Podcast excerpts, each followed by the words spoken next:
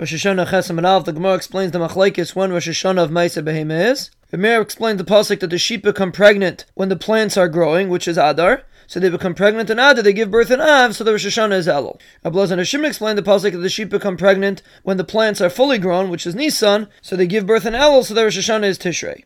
And according to Amir, even though the pasuk seems to say they become pregnant when the plants are fully grown, those are the animals that become pregnant later. And Ablaz of Hashim Dash is the pasuk of Amir that there are some animals that become pregnant earlier. But the Gemara asks that the pasuk's not mashma like Ablaz and of Shimon. So Rava says everybody agrees that they become pregnant in Adar. The machlekes is in the pasuk of Asa to Asa, which is referring to two Maisras, Maisa Behema, Maisa Dagon.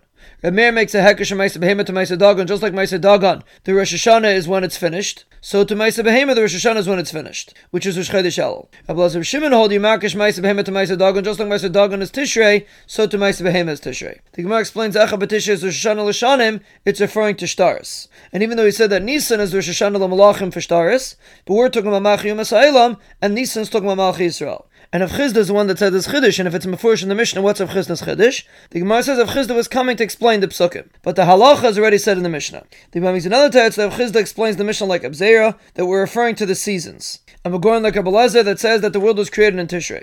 Menachem Yitzchak says that the din happens on Rosh Hashanah. Because the Pasuk says, Tikku b'chadesh shefer b'kesel chagenu, which Yom Tov doesn't have a moon, is referring to Rosh Hashanah. And it says, Ki chayk li'Yisrael hu mishpat Yaakov. The Gemara makes a brisa that learns in this Pasuk that the Bezin Shalmaila only goes into din after the Bezin Shalmatas Mekadesh the Chaydish. The Imam makes another Joshua from this pasuk that it's not only a din for Klai Yisrael, it's even for the Goyim. And the reason why it says Ki Chayk Yisrael is because Klai Yisrael goes in first.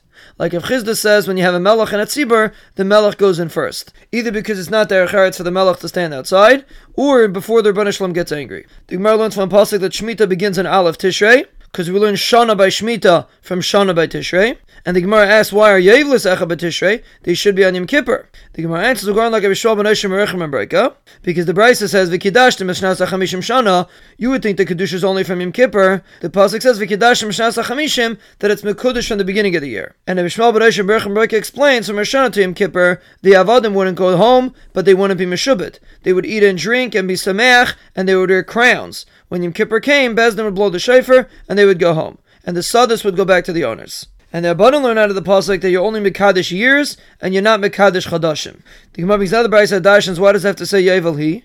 Because it says Vikidashim Chamishim, you would think just like the Kiddush is Chal from the beginning of the year, so to the Kedusha should continue until the next Yom Kippur, because you have to be Meisav Michael al The pasuk says Yevel He. And the Rabbanon used the pasuk to say that Shnasa Chamishim is only the 50th year, and the year after Yevel you begin the first year for the next Shemitah. And it's not like Abu Yehuda that holds that the year of Yevel counts as the first year for the next Shemitah.